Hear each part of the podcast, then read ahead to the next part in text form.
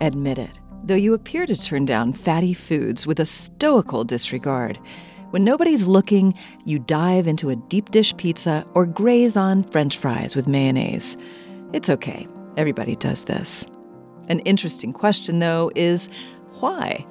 From an evolutionary perspective, you wouldn't expect an animal to have strong desires for a behavior that's unhealthy, such as eating high calorie foods. They're bad for our heart, bad for our blood, bad for our physique, and they taste great. Why?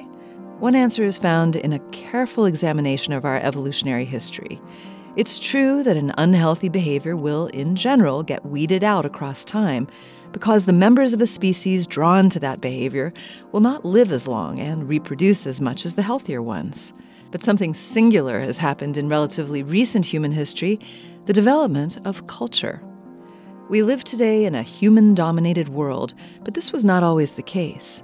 As recently as 10 or 20,000 years ago, human beings had to fight for food, kill animals with only rudimentary tools, and run from ones we couldn't kill. Under these conditions, a high calorie meal is a great idea. Early humans needed as much quick energy as they could get every time they ate, because the next meal was uncertain and danger was much more commonplace. The problem now is that we still have the evolutionary inheritance of those days.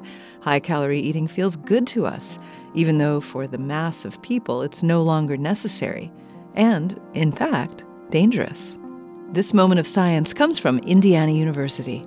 There are thousands more moments of science on our website at a momentofscience.org, where you can also view videos and sign up for podcasts. I'm Yael Ksander.